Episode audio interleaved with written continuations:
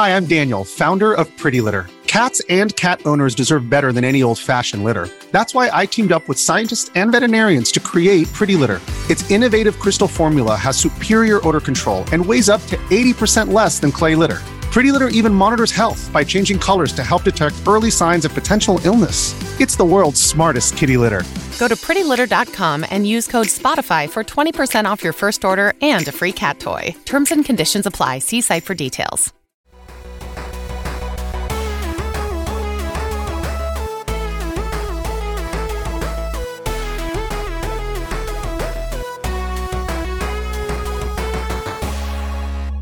Hello and welcome to the HP Podcast, your weekly video game podcast about video games. I think I just made myself redundant there. That's okay though. I'm here with Brandon. What's Brandon, up? How you doing? Doing good, man. Your hair's looking extra ginger today. Thank you. Thank you.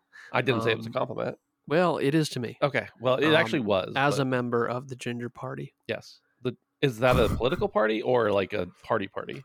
Yes. Okay. Cool. How's it going? Really great. Yeah? Um, really, really great. I had pierogies for for dinner Uh huh. and I love pierogies. Were they fried or baked? I boiled them and then pan fried them. Okay. See, I can tolerate pierogies if they're fried. I don't like them all floppy and wet. It depends. I grew up floppy and wet, Did um, you? if you know what I mean.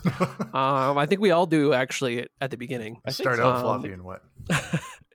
but I was uh, born in the floppy and wetness. but uh, no, it's delicious. I chopped up three entire sweet onions um, and uh, browned them up. Got some garlic in there, a shit ton of garlic, probably too much garlic, but I say there's no such thing. Yeah.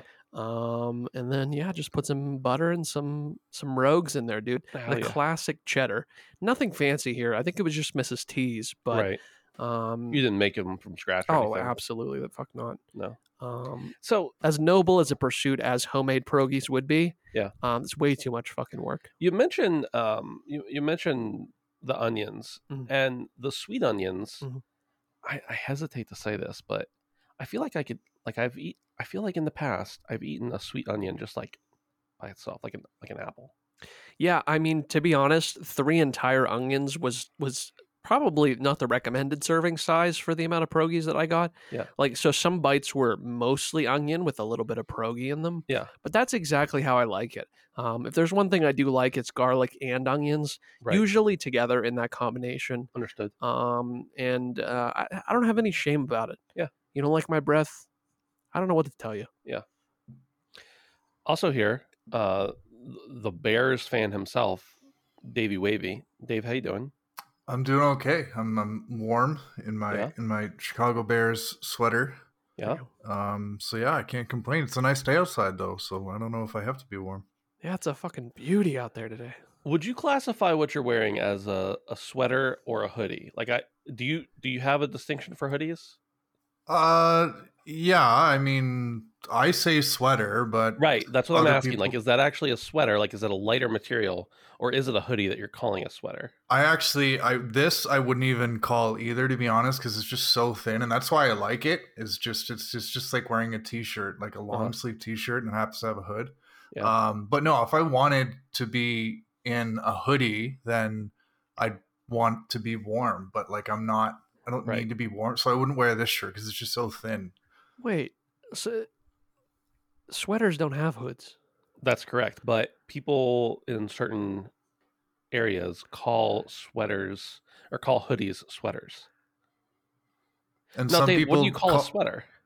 Uh, Like a an American sweater. sweater. yeah, just a sweater. It's So you call that hoodies and sweaters A sweaters? Tiddly winky it's, wommy it's bum. interchangeable. It's like pop and soda. no. True. We're gonna get into this. Yeah. F- I don't care about right the pop and soda right debate. I can interchange those. I'm just really curious about like if you say, "Grab me my blue sweater, please," because I'm I'm stuck under the car and I need to be warm. Like, let's just pretend you're having someone do your bidding for you, and you tell them, "Grab my sweater," and they bring you like a a a, a thick shirt with a hood on it, and you meant actually you would like your argyle uh, cross stitch pattern sweater How do you know the Pullover, difference? That, that, yeah. I chalk that up to an honest mistake. You're making it sound like it's punishable by death in America or something. It's No, I'm saying and who there has is a- two sweaters in the car at once that are that similar? That's I didn't say they were in the car. I said you were that's in the psychotic. car. yeah, but No. it's that's just okay. We're we're we're speaking in in um we're being pedantic here now. But no, no, no. We're not being pedantic. if I said hand me the salt and you were like, here's here it is, and it's black and it's pepper, I would be like, well, that wasn't the salt. Like words have meanings, Dave. Come on. You know where it gets confusing is when you introduce a zipper to the fold. So if you have like a hoodie, but it Yeah. has a full zipper on it, Yeah. then is that you know people have different words for that too. It's so no, it's still a hoodie. It's still a hoodie? If it Still a has a hoodie? hood, it's a hoodie. That's why it's called hoodie. No, that's not necessarily true because, like we determined already, what Dave is wearing is like a light hoodie. Right, but Well, we wouldn't call that a hoodie. yeah, I would. Well, I wouldn't. you just it go can't- with shirt. But if you said my hoodie's over there and I saw something sitting there with a hood, I would be like, oh, it's right here. He just used a weird word for it. If I saw an Argyle sweater, I wouldn't think you meant that. I'd look for a thing with a hood on What about a tank top with a hood? Would you call that a hoodie? Um, the sad new part is. I have seen those. Oh my god. I would call that a hoodie. Anything with a hood can be a hoodie, I believe. I I think that's how it goes. Uh, I'll go along with that one, but I will not. I will not. Uh, Not submit. not the sweater thing. I but when does it submit to become a cloak? When it's When it, when it has a cape. Okay, so if it has a hood but it has a cape, then we're Yeah. it's it's no longer a hoodie. Yeah, it has to be like flowing, kind of like what Ben said. Yeah. Okay. Below Yeah. the knee. Uh, I'd say at least mid calf. Yeah, definitely. Below the knee for sure. Cool. Never above. This show is about video games and the things about them that we like to discuss, including whatever and anything else that's on our mind. Um, Dave tried to immediately shut me out of the conversation about sweaters because he knows he's wrong, but that's a different story Damn. for a different day. Um, boys, how how's the gaming felt this week? Are you feeling like it's a strong gaming season? Is it is it slow for you? What's going on? We'll talk about what we've been playing later, but I the beginning of the year was fast and furious, and now I feel like it's slowing down a little bit. But I want to know what you guys are feeling.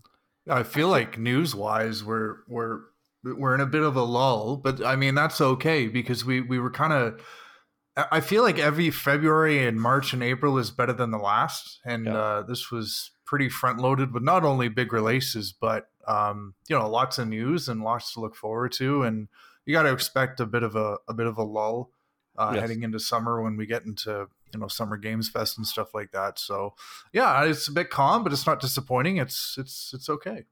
Yeah, I'm honestly kind of with Dave. I feel like a lot of the explosion of excitement was towards the beginning. Right, Um, I'm still riding the the wave of that, so to speak. the fun explosion, Yeah, as it were. the fun explosion, correct? Um, but uh, I think we're kind of on the back half of that. Yeah. and so I'm I'm assuming here pretty quickly I'm going to be starting to play some old games, and that's okay. It's really interesting because the first half of this year was so packed that it was hard to keep up if you wanted to play everything that you were interested in. Right. The back half of this year, we know there's some big titles coming, but it kind of seems like we're not going to have a ton of stuff that we're not expecting already. Who Yeah. knows? Yeah. Hard to say, man. I'm really interested to see how this the end of this year pans out because some stuff's already got delayed and everything. So Right. Indeed. Well, on to the news. Via Vicarious Visions Twitter, we've officially merged with Blizzard Entertainment. Our development team will remain in Albany, New York, and will be fully dedicated to Blizzard games. So Vicarious Visions is essentially shutting down and becoming part of Blizzard entirely. Now we knew this uh, news a while back, but it seems like it's you know it's official now.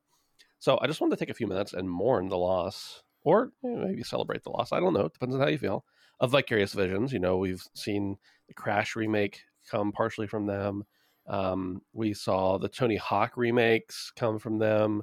Um, Brandon, what? Tell me a little bit about what you're thinking about Vicarious Visions. Um, obviously thought the the remake of Tony Hawk was really great. Um, I guess I'm interested to see what they're going to do after this because the way that it was worded, it seemed like they were working on other things, and now obviously they're going to be completely working on Blizzard properties. Um, so I really wonder if they're going to get the the go ahead to kind of do their own thing and do something cool in the Blizzard space, if or if they're going to get stuck on some some back team working on something else. I don't know. I just wonder what it means for that studio in general. Um, and I guess I probably should have dug a little bit more into the article, but um, yeah, I mean, I'm interested to see what they do. Yeah, for sure. Dave, what about you? Yeah, it'll it's it's looking like they'll probably be focused on uh, Diablo at least in the short term, and I'm just saying that because they they're credited for some work on uh, Diablo 2 Resurrected. So you got to think maybe that was a bit of a dry run for them to see how they could support um, you know the next entry in that series. So um, I mean, my bets will be there, and it's it's going to be weird not using that name Vicarious Visions anymore. And I, I think they're called just Blizzard Albany now. yeah, I think yeah. so. Yeah, Not, that's crazy. I, Vicarious Visions is uh, is is a pretty cool name. So so rip the cool name, but yeah, I'm my bets on on Diablo at least as a support studio to begin with, and then uh, yeah, maybe they'll they'll they'll get their hands dirty with with the series a little bit more uh, as we get further on. It's really interesting because as long as I can remember, which isn't very long, but for a long time, you know, you remember seeing vicarious visions on those startup screens of certain games, and their logo and everything always like made me feel a certain way. Yeah. And uh, now it just won't be there. Which Yeah. again, their work is still going to be there. The people involved, for the most part, will still be there, and the culture, I assume, within that studio will stay similar to how it has been. But uh, I wonder how they're feeling there. Uh, you know, I'm sure the to some extent their pay is going to change a little bit. Um, the culture will change a little bit. The types of projects they're working on will change a little bit. But you know, hopefully we still get the same amount of work. I just hope we don't lose things like the Crash remakes or the Tony Hawk remakes and stuff like that. Yeah, I was gonna say that has to be weird, kind of like a full loss of identity. Yeah, I don't know. Yeah. Just like, and I'm sure along with it will come some good. Um, I think being a part of a bigger entity can be good. It can also be bad. Um, but yeah, that has to be so strange just getting absorbed. And then, you know, if you were there for a while, it's like, like Dave said, you just not even the same name anymore. It's just completely different. So, Right. And if you kind of look through some of the stuff they've they've worked on over the years, it's it's been such a breadth of different games. So you can't help but think that they're going to lose a bit of, of of stretching their legs and creativity if they're only going to be working on like a Diablo going forward. So Right. and you know, there's only there's only so much Blizzard IP, like legitimately. So Yeah. they they were working on a bunch of different things, like they've said, and yeah, it's definitely going to be different. I was uh, not intending on discussing this, but as I was looking at this tweet from Vicarious Visions, I saw, uh, or I'm sorry, Blizzard Albany, I saw a tweet uh, pop up underneath it that I saw earlier in the day and just forgot to mention. Um, but Certain Affinity tweeted out, We've been part of the Halo franchise for more than 15 years, and we're honored to say that we're deepening our relationship with 343 and have been entrusted with further evolving Halo Infinite in some new and exciting ways. Join us on our journey. And of course, they put a careers link there because people want to work for Certain Affinity, but they really want to work on Halo. That's a big title to have on your resume. Um, now we know that Certain Affinity has worked with Halo or worked on Halo in the past. I think they worked with them all the way up through Reach, as a matter of fact, which of course was still with Bungie. Did Bungie? Yeah, Bungie still had Yeah. it when it, when it was when Reach came out. Mhm. Um, but they're going to be helping to work on it, and uh, we know that you know 343 has had some issues with Halo Infinite, and it's not quite in the state people want. Dave, Certain Affinity, is them getting brought in to help 343 work on Halo Infinite a good or a bad sign? I think it's a good thing. Um, I it it at the very least tells me that three four three, and we probably already knew this, but it at least tells us that you know um, they want to support this game long term, and maybe they've started to realize that just looking at their own resources probably isn't enough to achieve their goals.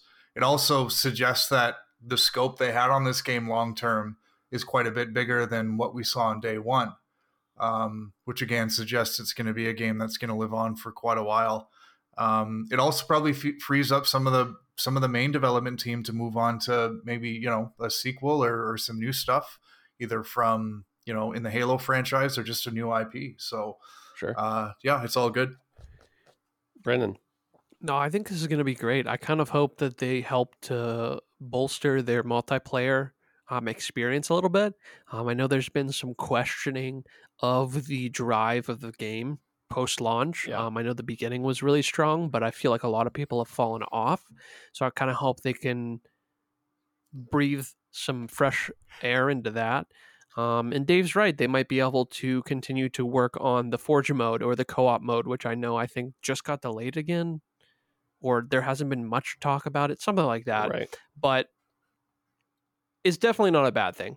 I don't think it's a help or drowning type thing because I think the bones are there and really good. Yeah. For the game they have set up. Now they just need to expand. Um, so I think this is definitely good. And to have uh, a studio that is like historically working Right. on these sort of things is also really good. So definitely good news as far as I'm concerned. Yeah, because some of the the people who worked on early Halo multiplayer are involved for sure with certain affinity, and um, so I think that'll be good. And we know that three four three uses a lot of contract work already. This is just them bringing in a team that's got some experience, and also you know they're contracting them as an entity. So it's it's no secret that Halo has been struggling, and especially in the public eye, whether or not in reality. Uh, there are certainly people who love it, but it's definitely got some work to do to regain the ground they've lost, I think. So we'll see. Hopefully, this works out. And I think bringing in someone to help is not usually going to end up in a bad product. So we'll see. Okay, this comes by way of Eurogamer, and it says that Guardians of the Galaxy developer addresses Square Enix sales expectations, how it wanted to create a new Marvel IP. Quote, last year, Eidos Montreal released Marvel's Guardians of the Galaxy, its own original take on Marvel's oddball spacefaring family, to largely positive reviews, which praised its single player focus, character work, and humor. But it remained unclear how well the game had performed commercially, and in February, publisher Square Enix said the title had undershot expectations. This is my own commentary here, but we know that Square Enix always says games undershoot their expectations. Um, it's hard to know how much that's true and what their expectations were if they were realistic or not. Anyway, that's what they said. Um, I think it's a quote. I think it's a great ride. It's emotional. It has a lot of qualities," said Guardians of the Galaxy senior director Jean France Jean Frank Dugas. I think is how you say it. Is the game perfect? Like any game, no. I don't think it's perfect, but it always can be. Is it a great ride? And is it something this year or last year that you played that's unlike everything else? And is it worth spending your time on? I honestly think it is from a game standpoint. Um, let's not forget it's a new IP. Even though we all say Guardians of the Galaxy are known, it's still a new IP in the video game market. It could be a lot of people don't even know that the game is out yet, or they're not sure exactly what it is. But thanks to the uh, word of mouth and its arrival on Game Pass, Duga now feels the game is doing well. Quote, it's like anything, we always want to sell trillions, but not necessarily as easy as that. So, Trillions? That I mean, ev- you want to sell trillions well, of copies sure, of your sure, games, sure, but sure, yeah. sure, sure. Um, Brandon, you've played Guardians. I've played Guardians. Yeah. Dave, I don't think you've gotten to it yet. Is that right? No, it's next up on my list, but I'm not there yet. Okay, cool. Brandon, tell me a little bit about the Guardians. Why people should play Guardians? I don't know, man. I Uh, I- we've both preached it for a long yeah, time. Yeah, no, no. I, I think that this game kind of came out of nowhere for me personally. Um, it is a really high quality um, single player experience, and it's fully flushed out.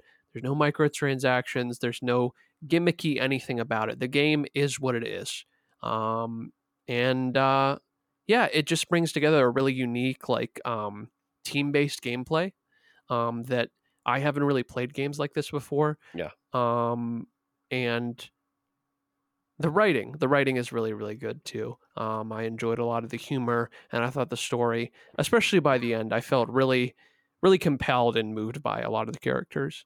Um, so just kind of out of nowhere, and to say that Square thought it didn't do well kind of sucks. Yeah. Um, sales wise, but I'm hoping that over time, um, that will be remedied.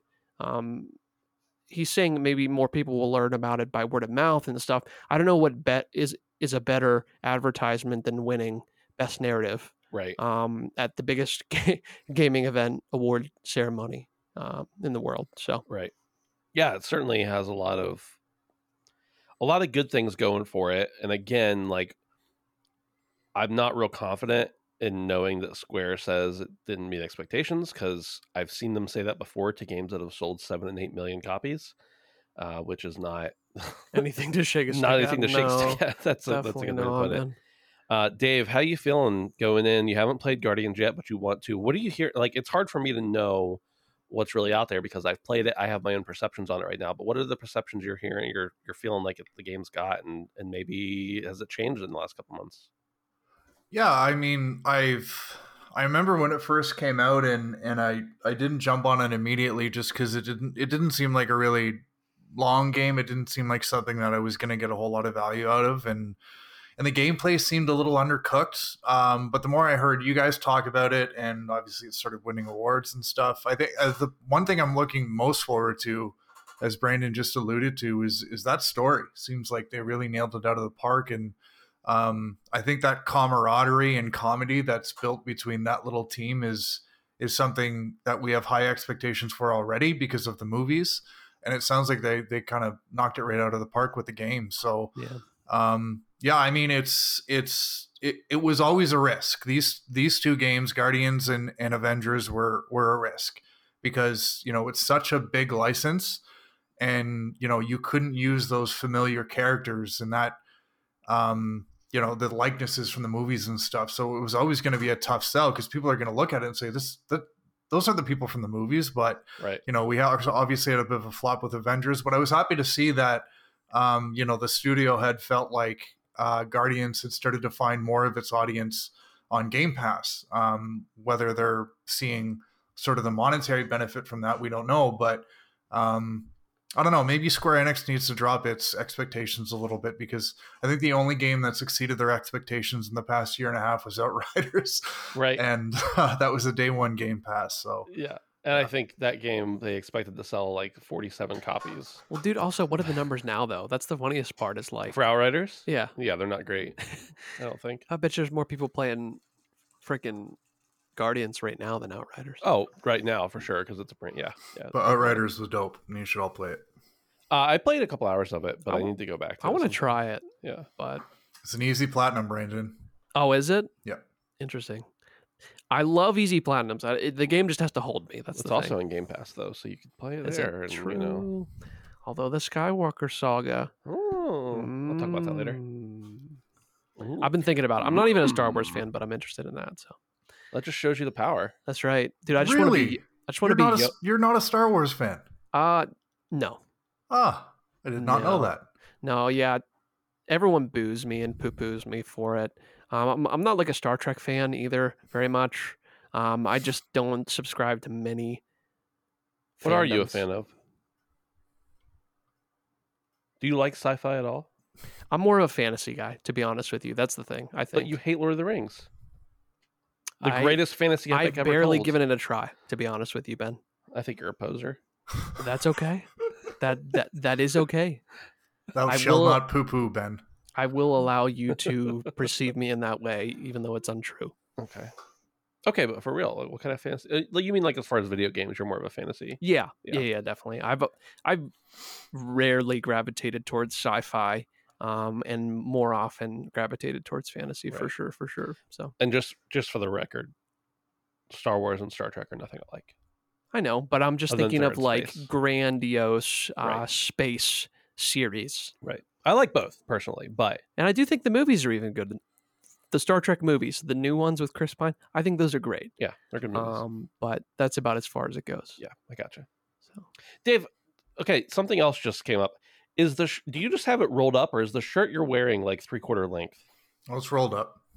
Okay, so it's a full length sweater. Yeah. Okay, I thought it was a hoodie. uh, it is, but I just wanted to use his language because I was afraid he would. Oh, Brandon, are you taking off your hoodie there? It's getting a little warm in there. I am taking off my zippered hoodie. It does have Okay, a hood. If you didn't see, I didn't want you to confuse it with a sweater because if, like, I wanted you to be able to see the hood to know it was a hoodie and that it was not a sweater. Is what I'm trying to say. Yep. Thank you. I appreciate welcome. that. You're welcome. I used to have this actual sweater, not a fake hoodie sweater, and it had ducks on it, and it didn't have sleeves. It was just like a, a vest, but it wasn't a vest. It was a it was like a sweater without sleeves, and I would wear it like to church on top of the, and it just had these cute little ducks on it. Wow. This is like I ten like years that. ago. I like that. It was it was fine. If you're an athlete, you know the greatest motivator of all is the fear of letting your teammates down. After all, a team is only as good as its weakest link.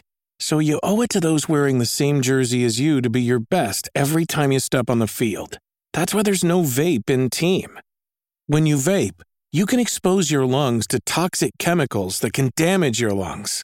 If you're a step behind, the team's a step behind. Brought to you by The Real Cost and the FDA. Say goodbye to your credit card rewards. Greedy corporate mega stores, led by Walmart and Target, are pushing for a law in Congress to take away your hard earned cash back and travel points to line their pockets. The Durbin Marshall credit card bill would enact harmful credit card routing mandates that would end credit card rewards as we know it. If you love your credit card rewards, tell your lawmakers hands off my rewards. Tell them to oppose the Durbin Marshall credit card bill.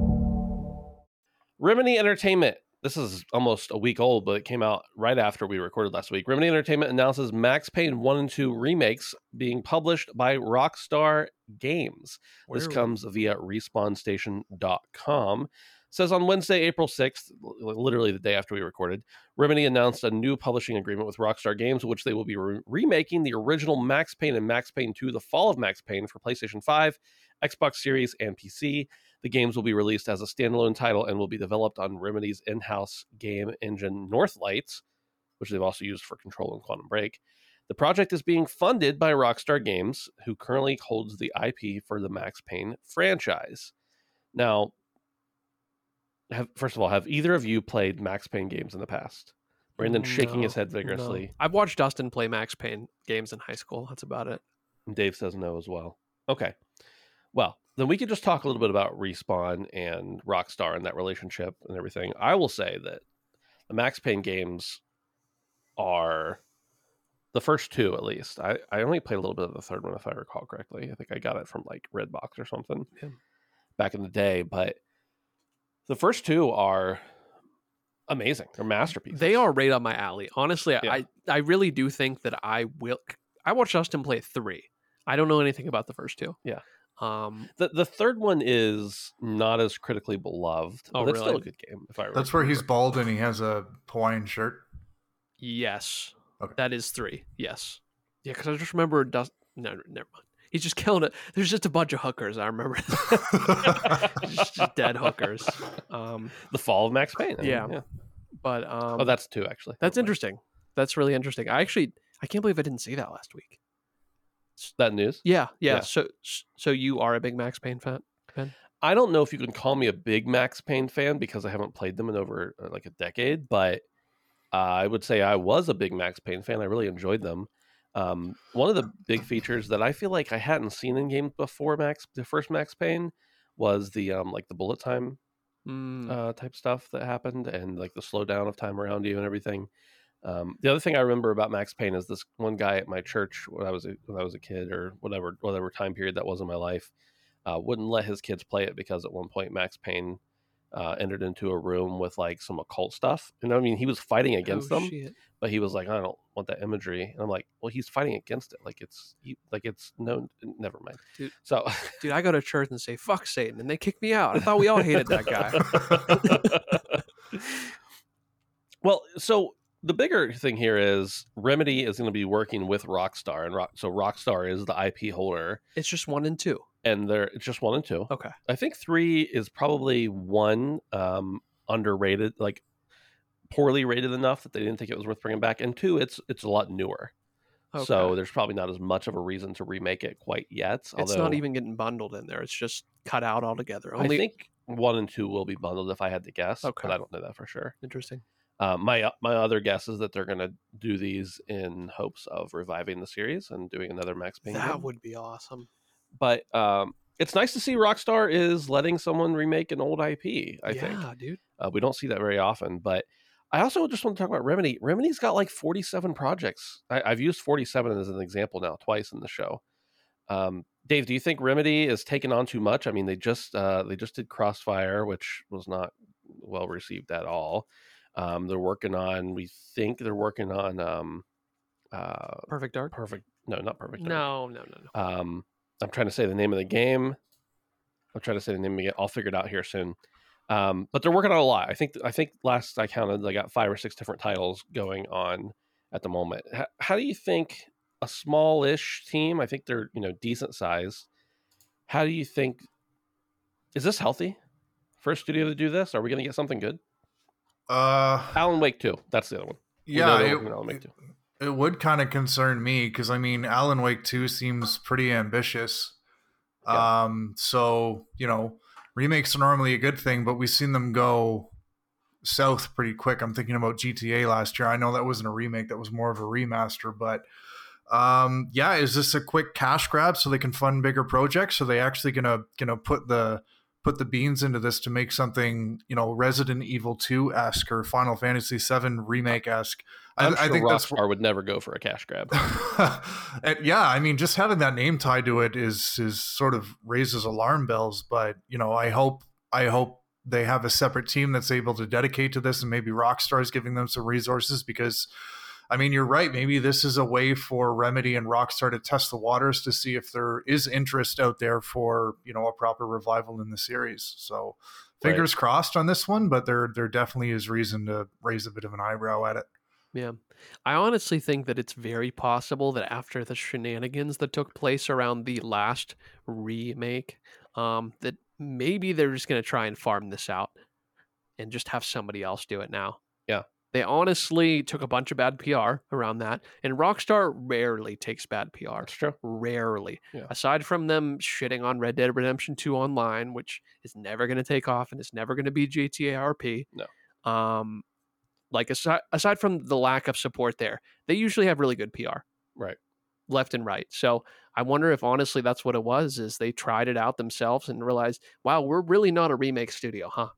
Well, they didn't even redo Grand Theft Auto. It was AI mostly, but still. Yeah. Well, they hired somebody else to do the AI. Oh, Yeah. I, I thought they did that in No, house. they didn't do that in house. By the Oh. way, also you asked about three. Remedy did not work on on uh three. Max oh, 3. okay. It looks like based on my cursory Google search. Gotcha.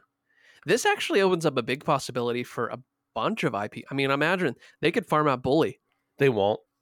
Why? I, I think Bully is just the time has passed for that game. I get what you're saying, I guess, but I mean, I would love I it. mean, the just think of the shit that's in GTA 5 though. I mean, Oh, that's like incredibly offensive. I don't know. Yeah. I just feel like if it were it, if it was made now, okay. But if it if it's a remake of something that's already made, I don't know how much slack they could possibly get into. Yeah. But I don't know, maybe. Well, so first of all, I said they won't. There are have been a lot of rumors around Bully being remade. Yeah. and I would love to see that. And someone else can do it. I then. That's just feel saying. like the potential cash grab there is not that would be a bad PR hit. And you're right, Rockstar doesn't take a lot of bad PR hits. I don't know.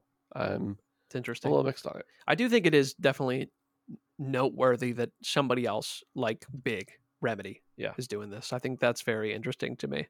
Well, I mean, they did re- they did make the originals. Still, Yeah, It makes sense. I don't think Rockstar often does something like this. No, I can't think of any other really other any other time they've done this. I mean, they were essentially the publisher on the first two, and I think they, you know, their internal teams developed the the third one. So curious. I uh I don't know if I'll actually get to it, but I have every intention of playing the first two, or at least the first one again. Yeah. Now, if that means I play it for an hour and scratch that nostalgia itch, perfect. If it means I end up blitzing through the whole thing, we'll see. Um, but either way, I'm I'm gonna go back and do it because I I remember really enjoying those games and um have a lot of nostalgia, I guess you could say, for them. Brandon, this one's specifically for you. I picked it. I wouldn't have normally picked this, but I picked it specifically because I knew you'd be into it. Yay. Eurogamer reports that a new Subnautica game is in early development. Quote, with so little to go on right now, it's unclear if this is a full sequel, a spin-off, or something different altogether. But a recent job advertisement from developers development studio Unknown Worlds hinted that the studio was seeking a narrative designer to shape the next game in the Subnautica universe.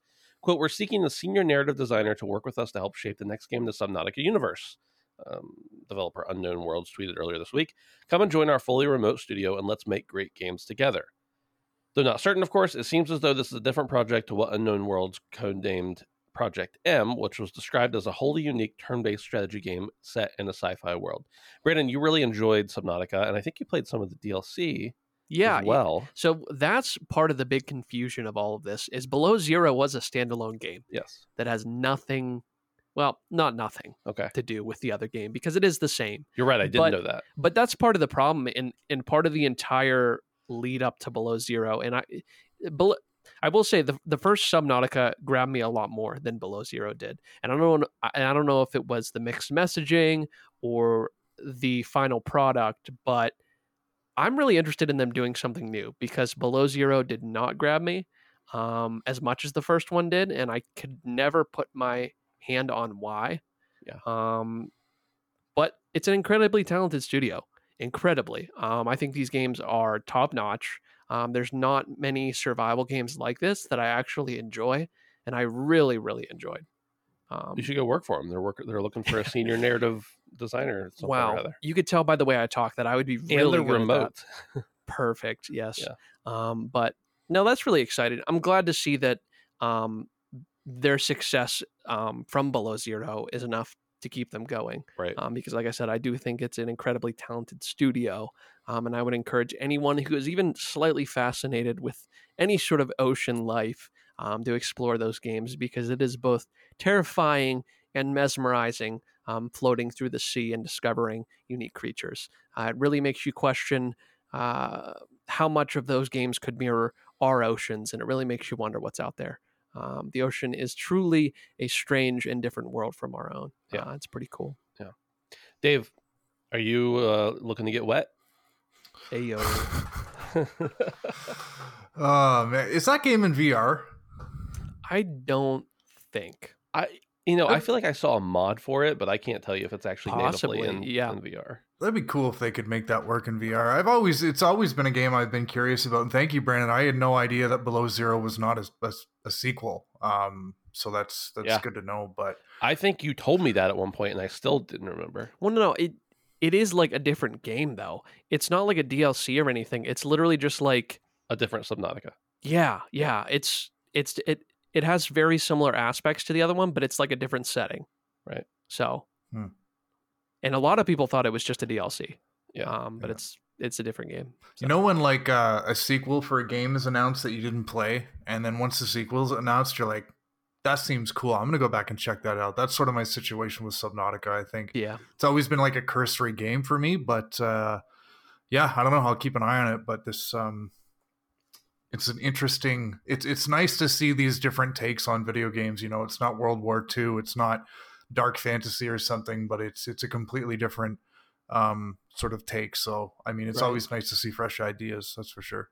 Yeah, and they um they did next gen patches um for both of the new games. So if you have a next gen console and you're not playing on PC, both the old one and the new one are up to par. Um, so that's really good to see. Nice. Dave, that one was for Brandon primarily. This one's coming for you a little bit more because I know you've got more of an interest, uh, or at least as much. According to VideoGamesChronicle.com, Battlefield 2042's concurrent player count on Steam reportedly fell below 1,000 for the first time on Monday. That's according to Steam charts information spotted by a Resetera user. It shows that earlier today, this is uh yesterday, it shows that earlier today, just 979 people were playing the game at one point. It's worth noting that SteamDB data for April 11th shows today's concurrent player count as low as 1,021. So it was over a thousand, but just barely. Battlefield 40, 2042 was released in November, had an average concurrent player count of 1.963. That's uh 1,963. Over the past 30 days, according to Steam charts, that's significantly lower than its predecessor, 2018's Battlefield 5, which had an average concurrent player count of 11,585 during the same period. So 10,000 ish more people were playing Battlefield 5. Fellow November 2021 release, Halo Infinite had an average concurrent player count of 5,767 over the past 30 days. I just want to point out, just totally unrelated, but I felt like it was important to uh, mention. I think the lowest I've seen uh, Sea of Thieves concurrent player count on Steam, where it's not even its primary console, uh, is like 14,000. But that's just, you know, I'm just going to, th- just whatever, just only beating it by almost three. Uh, in February, publisher Electronic Arts at- reportedly attributed some of Battlefield 2042 struggles to the surprise early launch of Halo Infinite's comparatively polished multiplayer experience. Now, comparatively polished in this uh, context is something to say about. Yeah, yeah, So, Dave- that's a joke. You were, I think we all three were really looking forward to Battlefield 2042. I think you were the most hyped for it, and nearly bought it, but you didn't. What's the what's the feeling there? What's do you feel like you made a good move?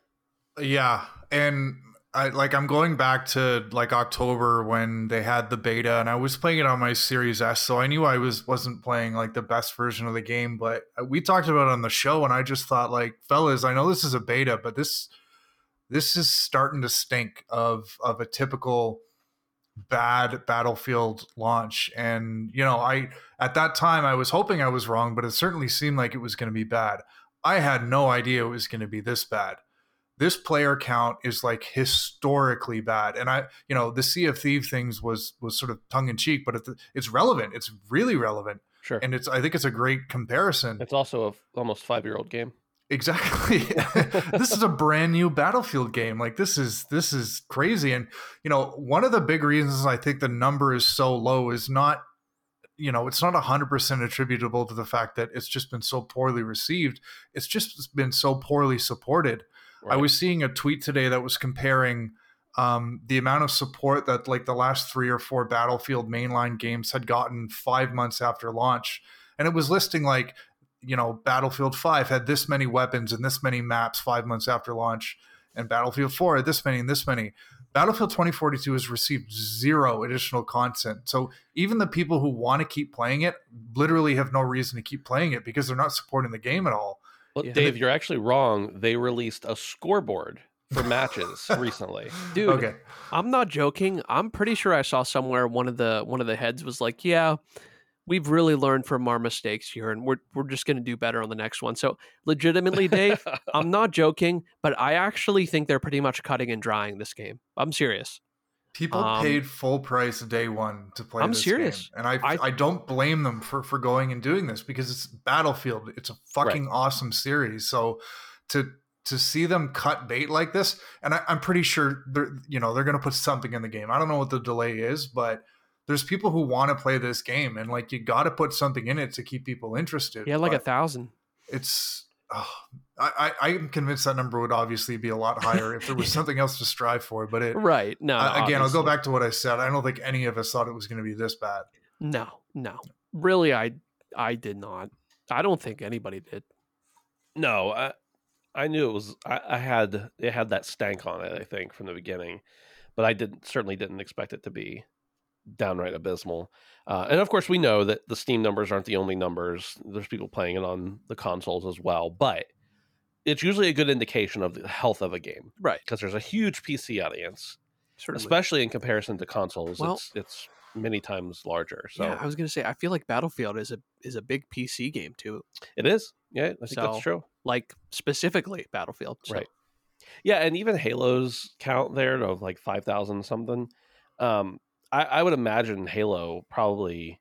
This is purely a guess. I feel like Halo has traditionally been more of a console game, Right. And so probably there are plenty of people playing it. There's probably more people playing it on console than on PC, but still, it's you know it's a good indication of the health of a game, and Yeah. it doesn't appear that Battlefield is It's not healthy. very healthy. It's on. It's in hospice. It's in, oh, Um, wow, yeah. It's it's it, it's about to pass. It's about wow okay give us some morphine what are they doing but yeah that that was a joke but it's also true dave that that game launched and was out for i think four months without a scoreboard to see how many to see like your kd during the match like Yeah. every other multiplayer game that has launched in the past 25 years has had that's insane to me Yeah, it seems like the absolute basics. Um, just kind of eluded them. Yeah, I don't get it. I certainly don't get it. All right, I think that's all the news here. Let me just double check. I might have had one more article that we could read off. Oh, this is just real quick. Um, Activision Blizzard has come out and said that all U.S. based QA testers will become full time employees. Uh, this is from VideoGamesChronicle.com. The company also revealed that the employees would receive an hourly wage increase to a minimum of $20 per hour. A statement from Activision Blizzard reads Today, we announced the conversion of all US based temporary and contingent QA team members at Activision Publishing and Blizzard, near le- nearly 1,100 people in total, to permanent full time employees starting on July 1. An internal email from COO Joshua Taub reads QA is and continues to be critical to our development success. We have amazing QA teams in place that work hard to ensure our players have the best possible gaming experiences. Uh, so, QA, a really super important part of game development that a lot of people don't talk about or think about or, frankly, give much attention to. Uh, Activision Blizzard came under fire a little while back, saying, you know, with people saying like they're they need paid more and they need to actually get benefits and stuff like that, uh, and be be full time employees. Um, I think it's a good thing. It's great to see people in the industry move forward. Uh, Brandon, what do you um, uh, do? You have have you ever thought about? Not that you want to go do this for a living, Right. but have you ever thought about being a QA tester? What what that involves? No, I've definitely thought about it. Um, was this Ravensoft specifically? I think it was it was primarily the people at Raven. Because I remember them specifically were having a lot of issues like a couple months ago. So I'd Yeah. I would imagine. But Yeah. No, I mean it's definitely important. Um, and I think that you can never do enough QA testing Right. um, beforehand. Um, and some games show a lot more when they don't. Um, and I think it's great. I mean, honestly, Microsoft has the money. Um, so why wouldn't they offer their full time employees good wages for doing a quality job, helping uh, to make a game better that makes them millions of dollars? Right. So I think that's a fair trade off. QA testing, we often think like, I, I shouldn't say we, but I mean like people in general think like, oh, you're getting paid to just play a game all day. That sounds pretty great. But in real, realistically, these people are going in, trying every part of the game. They're trying to, they're literally trying to break it, trying to do things in a certain order. They have to write down if they push X and then, uh, and then, um, what's another button? Y uh, in quick succession if that made them jump out of the map or you know like they have to document literally every single thing that they do uh, does that sound like something that you'd want to do for 20 bucks an hour I've always thought of it as like eh, these are unsung heroes because that that eh, I've always thought of it as like an incredibly tedious job because Right. you're right it's you're not a Twitch streamer you're not sitting there playing a game the way you want to play it for 12 hours a day you're like doing the most menial repetitive tasks over and over again so yeah I mean it's it's definitely a tough job and and um, I'm wondering if Activision was kind of taking advantage of of of this position because you know, I've never developed a game before, but I'm I'm assuming in most straight line video game development projects, QA is definitely is generally something that comes towards the end of the project. So Right. You know, you can make that argument that this is this is a very specific need at a very specific point in time in the project. So of course we're going to make them contract, but when you're a company the size of Activision Blizzard and now with Microsoft's backing, with as many projects coming through the, the pipeline in so many different stages of their life cycle, you know, you can afford to pay these people and have them as full time employees and give them benefits because they have a shitty job and you're going to need them year round. So this might, you know, set the bar for some of the other larger company video game development companies out there to say, you know, if you've got these QA people and you need them, you you know, this should be the norm now. These should be full-time employees. They should get paid a, a decent wage and give them benefits. So I think it's a good thing. absolutely i agree uh, it- yeah it's funny so a lot of people know i i work for lily mo games and um, barry does most of our testing like he'll play the game inside and out 5000 times but then we just give it out to you know a select group of people but mostly just the people who are you know sideline work for us contract whatever because we only develop like one project a year so and uh, they're usually pretty small projects so we have like people doing art and people doing uh, other stuff like that so we just give it to them and ask them to have a few people play it and you know if they see any bugs or have any feedback report it but to to imagine the amount of work that would go into to one of these 20 million dollar games or 50 or 150 million dollar games the amount of work that goes into them before it ever gets to the QA testers and then once the QA testers get a hold of it they're like this is broken this is broken this is broken this is broken that has to go back like that's there's a lot of money riding on that and imagine some of these games that we've seen be huge disasters if they just had better QA or more thorough or whatever. And it, it pays to pay the people who are doing it, I think. It keeps them loyal, it keeps them happy uh, to, like you said, do a menial, not menial, but repetitive, um, somewhat boring job sometimes. I'm sure there's fun points in it too. I mean, at, at the heart of it, you are getting to play video games, but you're really a you're really a documentarian. Yeah, is what it's, you are. it's like walk across these pillars five thousand times and see what happens if Yeah. you do it this way Right. and this way and Yeah. start pressing this button. now and- try jumping on the third pillar. Now Yeah. try jumping on the fourth pillar. Now jump from the fourth pillar back to the third pillar Exactly. while pressing Y and R2 at the same time. Yeah, there's a lot of yeah, just they're they're literally trying to break the game to see because players do unpredictable shit. They really do. Games. They really. Do. I was watching this um, Distortion 2 speedrunner uh, do dude. beat the game Yeah. in, in Elden Ring in like nine minutes, and it's it's whatever. People find these glitches all the time, but I, I'm I'm watching him do the zip thing, Yeah, and I'm like, how did somebody figure out that this is possible? yeah. Like it's it's just like he was just standing in this one random spot. He's guarding with a sword, and then he zips halfway across the map. Like I- who figured that out? I think I I think probably luck, but I think people also fuck around a lot with macros. Yeah, yeah, Um. yeah. Yeah. I think that's true. All right, boys, we're gonna talk about what we've been playing. Let's start with Dave. Dave, what's it looking like? Um, so I I uh I jumped back into Cuphead. I was I was uh away a couple days this week and I took my Switch with me and I, I kinda had a funny situation with with Cuphead. Um there's this run and gun level in in the third world or whatever where like towards like the last third of the level you have to jump on like the squid and then the squid starts moving forward and like i was stuck on this level for quite a while um because like the squid kept like ducking below the water and and i would take damage because anytime you hit the water you take damage so i'm like Right. do i just need to get to this part in the level and and sort of like have full health and tank these hits so i can get to the end of the level. And then it has this little pink thing on top of its head that you actually have to like jump and parry because when you do that it shoots out a uh, like a cannonball and destroys the iceberg so it doesn't actually have to go under the water. So it was one of those moments where i was like i did this for so long and i parried that fucking thing without knowing that it was Yeah. actually shooting at a ball. And you know what it reminded me of? Uh you know when Phil, I think I've heard this story where Phil played Skyrim over encumbered for like hours, not realizing that there was, oh my I think god, it was. bro. I think it was Skyrim. It might have been Fallout, but either way, That's he hilarious. was he was walking around at this super slow pace, and he just thought that's how, that's how the game was. So, um, yeah, it was a Poor bit of a funny moment. But yeah. I've also been playing. This is kind of a weird one. So, um, I am going to uh, France with my wife in uh, in the beginning of May. Ooh um, la.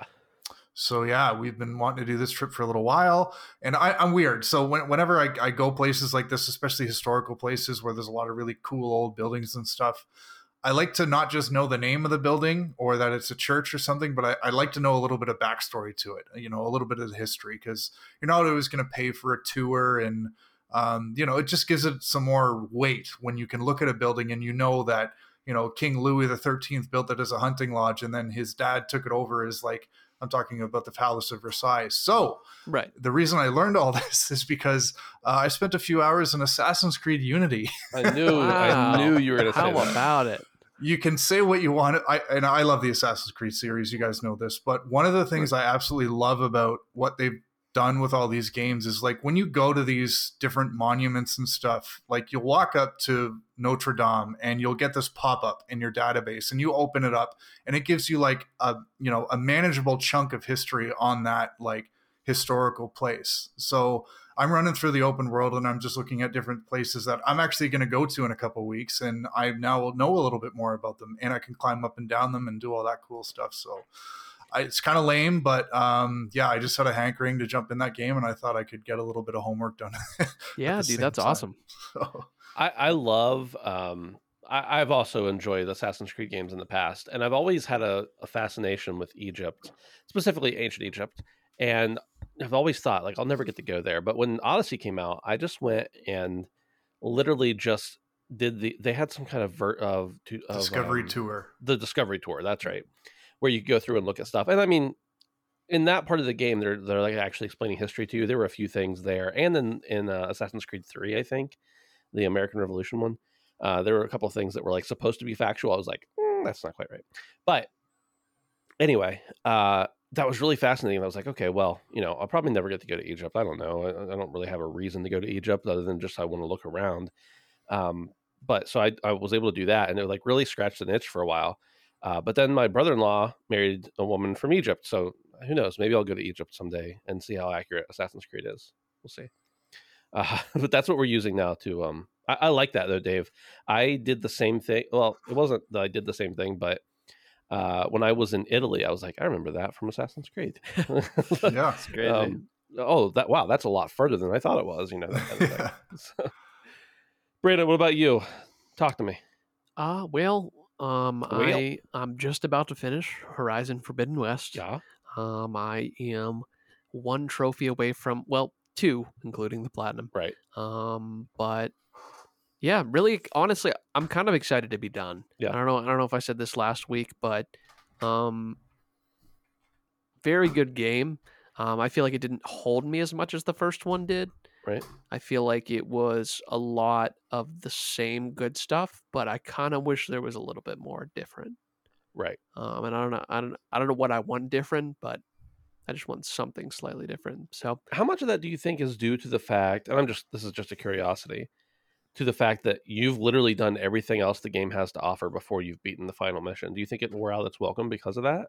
probably, I mean, it's honestly been like probably longer than most people have spent on it. I think I'm like over 60 hours at this point. I don't think you should play this game for 60 hours. Yeah, I played it for 75 and I agree. Yeah. Yeah. So I think at that point, I understand why it's out, uh, why it's like getting old at this point. hmm Um, but it'll be satisfying to finish. I think at this point, um, Right. especially because I literally have done almost everything. Yeah. Um, I think there might be one or two errands or something I haven't done, but um, I'm excited to move on.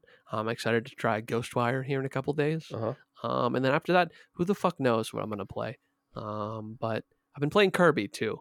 Yes. Um, that's still a lot of fun. My son uh, beat Kirby, by the way. Did he? Yeah, he was really excited about it. He- And a- then he immediately started the game over again. yeah, I was say, he's a lot quicker than I am. Yeah. Um, Well, I mean, the- he's not. Yeah, he's not So- playing anything else, and he has probably a less busy social schedule than you do. Yeah. Um, what he doesn't work forty hours a week. No, just school and that's it. but uh, but no, yeah, that's been a lot of fun to kind of pick up in between things here and there. Kirby. Yeah. Um, that game can be hard though. A couple of the challenges on the bosses are no.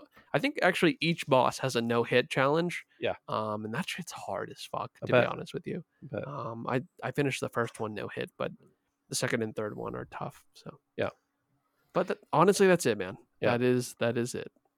for me, the uh, the only thing I've been playing outside of Stream and Sea of Thieves, uh, it has been Ghostwire Tokyo, and I'll tell you what, Ghostwire. So I've beaten the game. I'm working on the platinum now. I'll talk about that in a minute, but uh, there's a lot of stuff to love about Ghostwire Tokyo.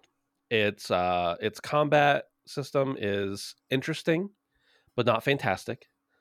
Its story is passable, but not amazing its movement is interesting. I shouldn't say interesting. Its movement is satisfying, but janky, I feel like. And the world is absolutely beautiful and all the everything about it looks amazing. But there's a lot of things that hold it back, like um, some false verticality. You can't climb some staircases that you see just because of there's an invisible wall because of why not? So uh, for a, for for like stairways and stuff yeah. there you're supposed to be able to like you can traverse across the top of any of the buildings and that's great but sometimes the way you get up there by um latching on to tengus and and like grappling to them with the ghost with the ghost wire can sometimes be a little broken and doesn't always work 100% the way it should. Um there are a billion collectibles in the game which i'm it's just scratching an itch there with uh being able to just kind of after I beat the story and have experienced all of the side quests and everything, just be able to like tune out and listen to a podcast or an audiobook or whatever and just like run around collecting collectibles. No big deal. That, that don't have like any story meaning to them. So like I really am enjoying the game. I've put probably 30 hours into it at this point and uh, you know, I'm working on the platinum. It shouldn't be much longer. But there's still something about me that's like, do I like this game? Yeah. Is this a good game or is it just what I need right now? Right. And I think it's a little bit of both. I Yeah. think it is a good game, but it's also not a good game at the same time. Yeah, honestly, that's what I I'll keep hearing from everybody in the reviews and everything. Honestly, Yeah. Um, I think it it looks so beautiful. Right. Um, I think it's so weird in a couple different ways. I'm I'm really excited to check it out. yeah, it it's definitely worth checking out. I would 100% say that like if you're at all intrigued by it, you should play it. Right. Uh, whether or not you want to spend the hours after you do the story to get the platinum is definitely up to you. I would say you'll know by the end of that time if you want to keep playing it. I I did, but I could I could have easily just as easily turned it off and not done Yeah. it and been fine. Uh, I, I didn't have that need to keep playing it. Um, it yeah. There's some there's some weird stuff about it. I'm excited to talk about it after you play it. Uh, there's so there's some weird stuff about it, but it's also very there's something about it that keeps I keep wanting to jump back into it every day. Yeah. And play more of it. So I also um I haven't been playing anything else, but uh I went ahead and I I picked up uh the Skywalker Saga Mm, for PS5 yes. and I wasn't going to buy it right yet, but I was like looking at different websites. I was actually looking at Brickseek to see if Walmart had it for ten dollars off. Because if it was ten dollars off, I was going to buy it. It's scarce, isn't it? Target didn't even have a spot for it on the shelf. GameStop was out of stock. Walmart had none on the shelf. They had one in a pile at the bottom of the shelving unit. They didn't have a spot on the on the shelf for it. Um, I looked on Best Buy; it wasn't available. So when I saw it at Walmart, I just grabbed the one copy they had. And as a matter of fact, the guy behind the counter, I said, "I need to get this game." He goes, "Oh, we only had the PS4 version." I said, "No, you have one of the other." He goes, "No, we don't." I said, "I, I, I can you come show You me what this, see it. what this game is. Like there was only one of it that was buried, so I understand to some extent. He's like, we didn't get any of those. We've been people have been asking for it all week, and I was like, well, there's one back here. I want you to tell me if if I'm crazy or if, so. It was what I thought it was, right. but it wasn't. It wasn't discounted, and it was so scarce. I was like, you know what? I'm just gonna buy it because it's here. Now I don't have it open. I haven't taken it out of the packaging. It's still in the bag, the Walmart bag. I got it in with the receipt in case, specifically, if the deluxe edition com- becomes available. If I see it by the time I'm ready, by the time I'm ready to crack that packaging, if I see the deluxe edition, I'm going to go for that because it's got like all sorts of DLC bundled in with it, which I don't even think I'll need. But it's you know, if I can get it for ten dollars, I'll do it. Right. Um. So I'm excited to jump into that, but I'm a little worried now that I've spent so much time running for collectibles in uh, Ghostwire. I'm like, am I gonna have that same itch uh, for all the collectibles in a in a Lego game? I know how many there are, but yeah. I think it'll be good. I mean, I, I love Star Wars and I love Lego, and I, they're great games. You'll so say the feel's so fun. much different though. It is very. know? It's very much different. Oh, that's one thing I wanted to say about Ghostwire. The controls, maybe it's my sensitivity is it's just set at whatever the default is, but sometimes the controls you feel like you're playing a 2002 shooter, first person oh, shooter, Oh, just trying to like you turn you try to turn around and you move way too fast or you move way too slow. God. Maybe that's just the way I'm playing. it, Yeah, I mean you gotta but fuck fuck with the settings. That's it. That's all I'm playing. Yeah, That's man. all we're playing, and that's all we got for the show. Damn. if you haven't already, go over to our Patreon at patreon.com slash handsome phantom. Sign up for there at a dollar a month or more if you want for ad-free early access. We appreciate it. You can also join the Discord at handsomephantom.com slash Discord. We'd love to hang out with you. Boys, any last words before we head out for the week? Not at all. All right. That's what we got. Thanks, guys, and we'll see you next time. The HP podcast is supported by our patrons over at patreon.com slash handsomephantom. Jason Canham, Toby Ryland, Chaz Peterson, Edward Walton, Josh Cummings, Jared, Boots, Fusebro, Passive Pixels Edwin Castillo, Maurice Bays, and H-Trons.